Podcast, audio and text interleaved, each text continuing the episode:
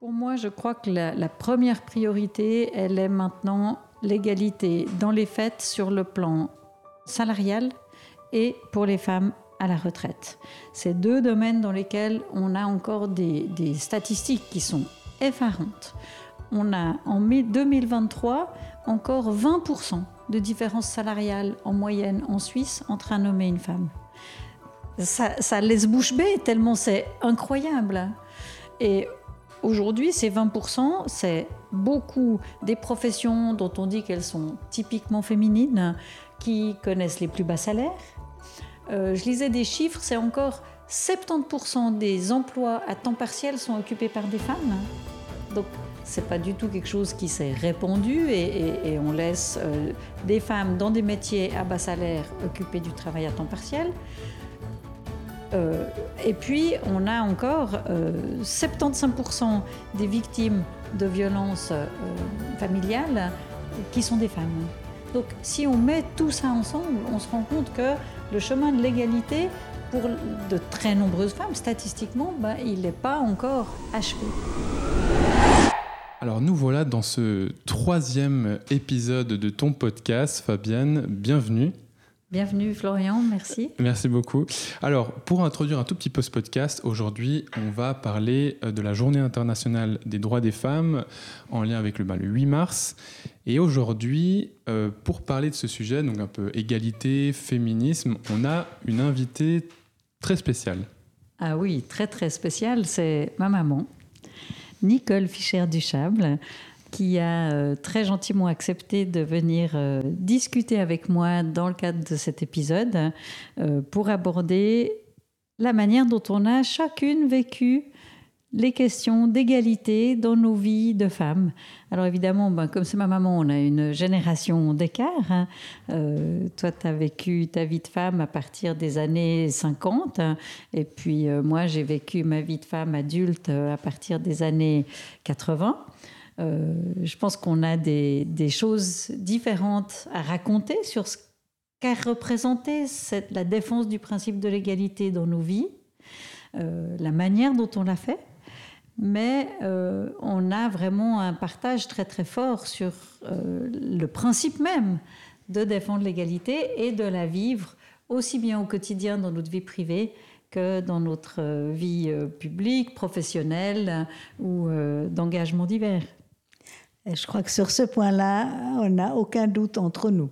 Aucun. Alors pour commencer, parce que justement le but c'est un petit peu de voir ces différences qu'il pourrait y avoir entre les générations, euh, là illustré justement entre votre relation euh, mère-fille. Euh, déjà, est-ce que pour vous, euh, Madame Nicole Fischer, est-ce qu'on dit plutôt l'égalité ou alors le féminisme? L'égalité, sans aucun doute. Le féminisme, c'est une nécessité de notre, de notre époque. Ça, fait partie, ça fera partie de l'histoire, je pense. Mais la réalité, c'est l'égalité. Et puis alors, euh, pour rebondir, euh, Fabienne, euh, toi, comment tu vois cette, cette question-là?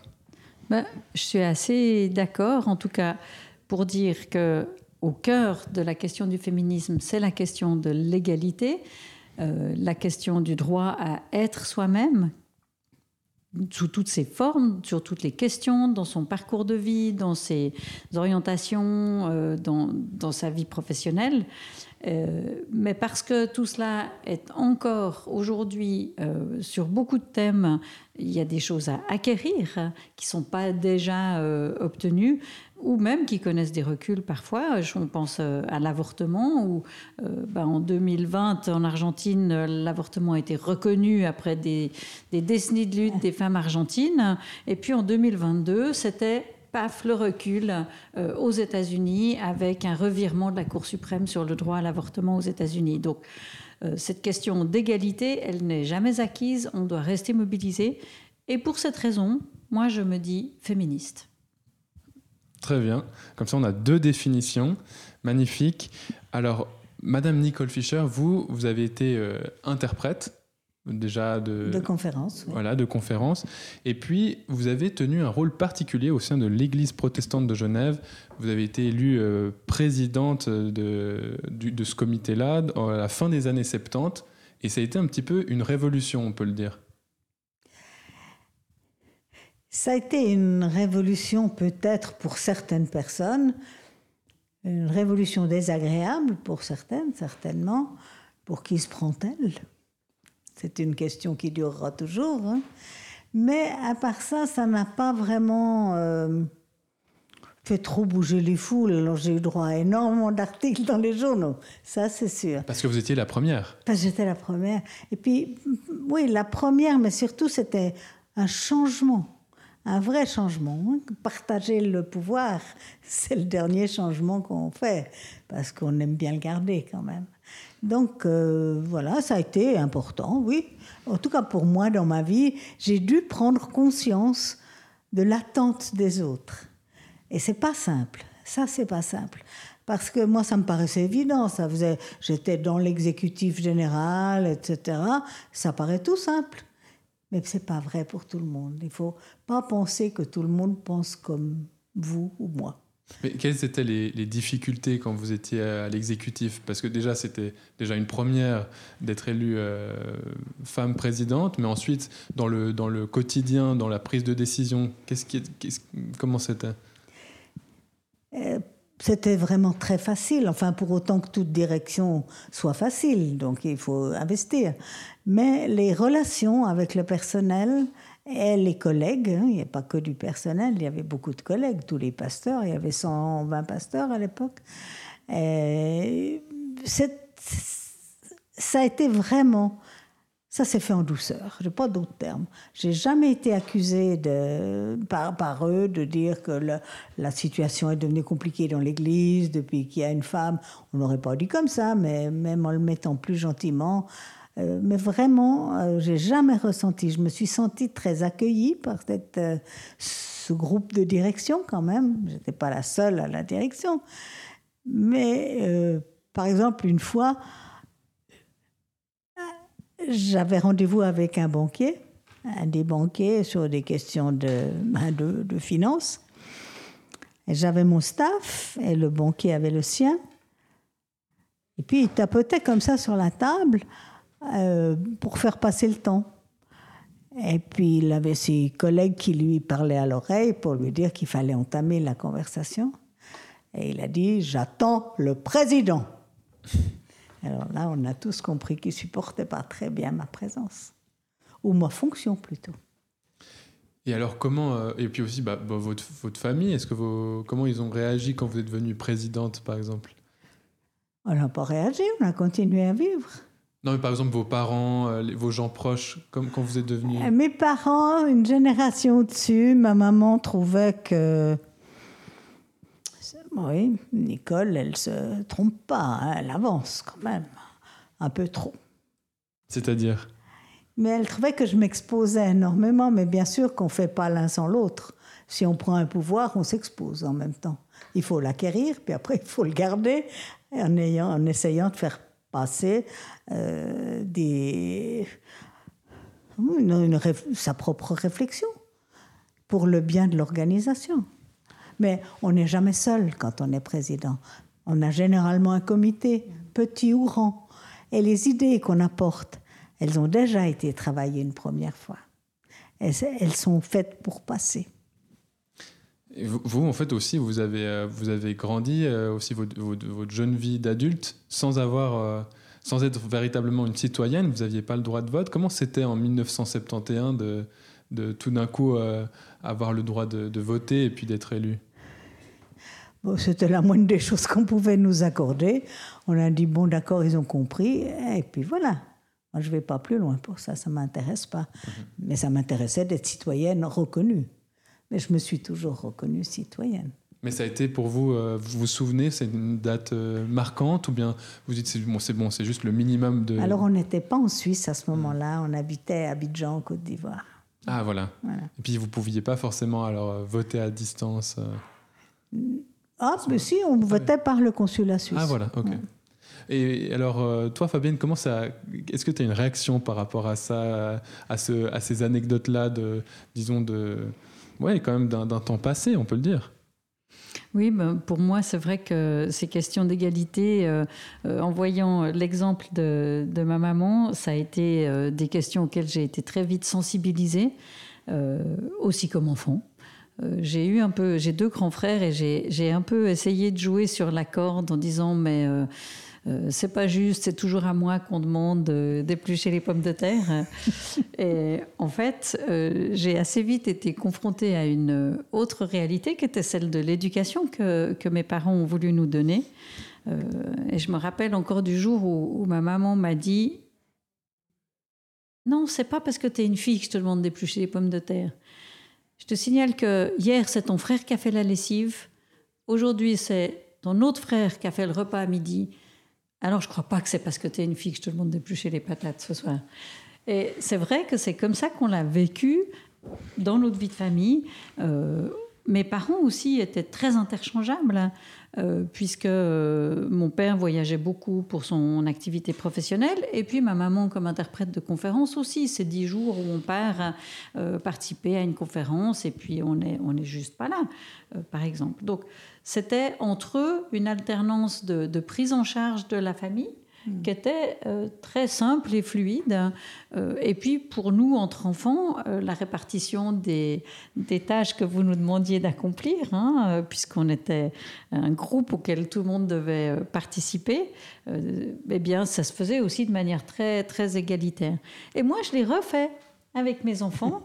Et un jour, euh, un, de mes, un de mes enfants m'a dit, déjà jeune adulte, euh, qu'il était abasourdi de voir, c'était un de mes fils d'ailleurs, hein, euh, de voir que beaucoup de ses amis savaient rien faire. Ils savaient pas faire la vaisselle, ils savaient pas faire la cuisine, ils savaient pas faire la lessive, pas repasser. Et il me disait, mais c'est horrible. Comment est-ce qu'il va pouvoir se débrouiller dans la vie si personne lui a appris ça? Mmh ce que je veux dire par là, c'est que dans ma vie aussi, ça a été quelque chose du coup de très naturel de faire ce partage des tâches, hein, euh, qui n'était pas un partage des tâches euh, genré comme on dit aujourd'hui, euh, mais vraiment en fonction des, des, besoins de la vie, de la vie familiale. Donc tout ça pour dire, tu m'as beaucoup ouvert de portes avec papa aussi. dans cette manière d'aborder l'égalité de manière extrêmement concrète dans la vie quotidienne. Et donc de grandir avec ce sentiment qu'on est juste une personne à part entière, hmm. avec des compétences équivalentes, ou, disons chacun ses propres compétences, mais qu'il n'y a pas de doute sur le fait qu'être une femme, c'est aussi bien et aussi normal et aussi juste et aussi complet qu'être un homme. Et je crois que j'ai vraiment grandi grâce à toi, grâce à vous, avec ce, avec ce sentiment, puis que c'est avec ça qu'on peut, comme tu l'as fait maman, ouvrir des portes. Hein. Euh, d'être la première femme présidente de l'Église protestante de Genève, qui est quand même une Église protestante de la Réforme, euh, énorme. qui incarne la Réforme, euh, qui est donc regardée par euh, des Églises du monde entier. eh bien, d'être celle qui ouvre cette porte, tu l'as fait à la fois avec beaucoup de naturel et beaucoup de courage. Voilà, on a eu un tout petit problème technique, mais on revient dans le, fil de la, de la discussion. Et euh, moi, je me demandais, en fait, Fabienne, par rapport justement à, cet esprit de leadership, parce que votre mère, bah, voilà, elle a été la première euh, présidente euh, de l'Église protestante de Genève. Est-ce que c'est ça aussi, qui, c'est cette image-là qui vous a permis d'accéder au Conseil d'État? Bah, Je pense qu'on le sait, avoir des modèles, c'est très important. Et je pense que oui, maman, tu as pu, par ce que tu as fait dans ta vie, être, être un modèle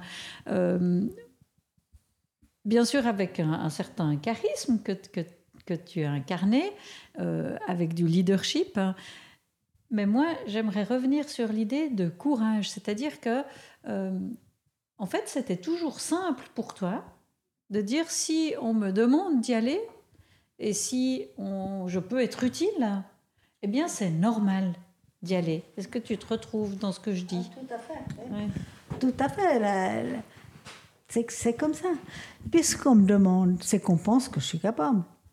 Alors moi, j'en suis pas sûre, mais je suis prête à y aller. C'est ça. Ben moi, c'est euh, ce que j'ai ressenti aussi euh, autour de ce défi du Conseil d'État à mi-course de législature dans des circonstances compliquées.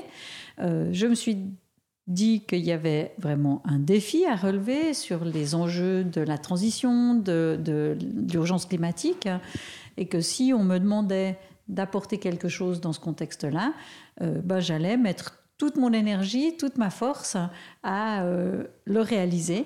et donc à, accepter de me mettre en avant, même si c'est pas euh, mon premier mouvement spontanément. Et alors toi, Fabienne, qu'est-ce qui t'a marqué dans, ce parcours, disons, féministe Comment comment comment t'as vu ça dans ton quotidien au travers de ta vie? Moi, je, je, suis arrivée à l'âge adulte en même temps que la loi sur l'égalité de 1980. 81. J'avais 20 ans à cette, euh, à cette date-là. Et euh, pour moi et pour euh, mes amis, pour les femmes de, ma génération, avec l'adoption de cette loi sur l'égalité, dix ans après le vote historique sur le droit de vote pour les femmes, on avait vraiment le sentiment qu'on avait réussi à arriver à un certain point de reconnaissance. Mais que tout restait à faire dans nos vies concrètement sur le terrain. Et c'est vrai que j'ai beaucoup euh, porté d'attention à la question de l'égalité dans ma vie quotidienne. Euh, j'ai un, compagnon, euh, qui est le père de mes enfants, avec qui on a toujours décidé de partager de manière assez égalitaire, mais de manière même volontaire, toute la prise en charge des enfants, de la vie familiale, euh, et de s'assurer en permanence qu'on puisse tous les deux euh, développer nos objectifs professionnels, nos formations, euh, et ça nous a permis effectivement tout au long de notre vie de développer quelque chose d'assez harmonieux. Et je crois que ça a été pour, pour les femmes de ma génération un enjeu que d'arriver à cette conciliation de l'égalité dans la vie professionnelle, dans la vie privée, euh, et, que ben, pour les plus chanceuses d'entre nous, on a pu le faire, hein, mais euh, les statistiques montrent aujourd'hui encore qu'on est loin du compte pour beaucoup de femmes. Donc il y a eu, il y a eu voilà, une amélioration, mais il y a encore le, chantier est encore grand. Oui. Et hum, pour toi, quelles sont, tu penses, les, plus grands, les, grandes priorités encore concernant justement le, les droits des femmes et puis l'égalité, le féminisme? Alors, pour moi, je crois que la, première priorité, elle est maintenant l'égalité dans les faits sur le plan salarial et pour les femmes à la retraite. C'est deux domaines dans lesquels on a encore des, statistiques qui sont effarantes. On a en 2023 encore 20% de différence salariale en moyenne en Suisse entre un homme et une femme. Ça, ça laisse bouche bée tellement c'est incroyable. Et aujourd'hui, ces 20%, c'est beaucoup des professions dont on dit qu'elles sont typiquement féminines, qui connaissent les plus bas salaires. Euh, je lisais des chiffres, c'est encore 70% des emplois à temps partiel sont occupés par des femmes. Donc, c'est pas du tout quelque chose qui s'est répandu et, on laisse euh, des femmes dans des métiers à bas salaire occuper du travail à temps partiel. Euh, et puis, on a encore 75% euh, des victimes de violences euh, familiales qui sont des femmes. Donc, si on met tout ça ensemble, on se rend compte que le chemin de l'égalité, pour de très nombreuses femmes, statistiquement, ben, il n'est pas encore achevé. Et puis, à l'âge de la retraite, on a des inégalités de même nature, où au fond, un tiers des femmes n'ont que l'AVS, pas de prévoyance professionnelle. Celles qui ont une prévoyance professionnelle, elle est généralement de moitié moins que celle d'un homme. Et puis, euh, j'ai regardé cet exemple-là dans les professions de nouveau dites typiquement féminines, et je pense en particulier au travail domestique, à la prise en charge, euh, travail d'accompagnement dans la santé, etc. En moyenne, les rentes pour les femmes sont de l'ordre de 500 à 800 francs par mois parce que c'est des petits jobs mal payés à temps partiel. Donc on a une inégalité criante entre euh, les ressources des hommes et des femmes à l'âge de la retraite. Dans ces deux domaines, salaire et retraite, je pense que euh, les années à venir, on doit absolument avoir des changements législatifs qui nous font progresser. Et puis peut-être plus particulièrement dans le département de, l'économie et de l'emploi, est-ce qu'on peut faire quelque chose en particulier pour aider les femmes justement euh, peut-être à, plus entreprendre ou alors par rapport justement à l'égalité au sein des entreprises Est-ce qu'on peut faire quelque chose? Oui, alors d'abord, euh, l'État se doit d'être exemplaire. Et donc, il y a toute une série de questions en termes d'égalité qui se posent sous l'angle de l'emploi à l'État. je donnerai un exemple. Euh, le Conseil d'État a proposé récemment un projet de loi qui introduit euh, des quotas dans les commissions officielles, les commissions consultatives, les conseils d'administration d'établissements publics. C'est malheureusement pas 50-50, c'est 40-60.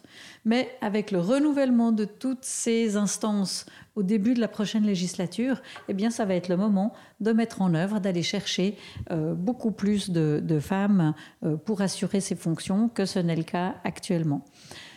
L'autre angle sous lequel euh, j'aurais à cœur de travailler, c'est les femmes et le chômage. On sait que la situation des femmes au chômage est plus particulièrement difficile hein, parce que ben, souvent elles ont des enfants à charge, on leur demande d'avoir euh, la disponibilité pour travailler en tout temps. En même temps, on leur refuse des places de garde parce qu'elles n'ont pas de travail. Et donc, euh, c'est vraiment euh, l'impasse finalement.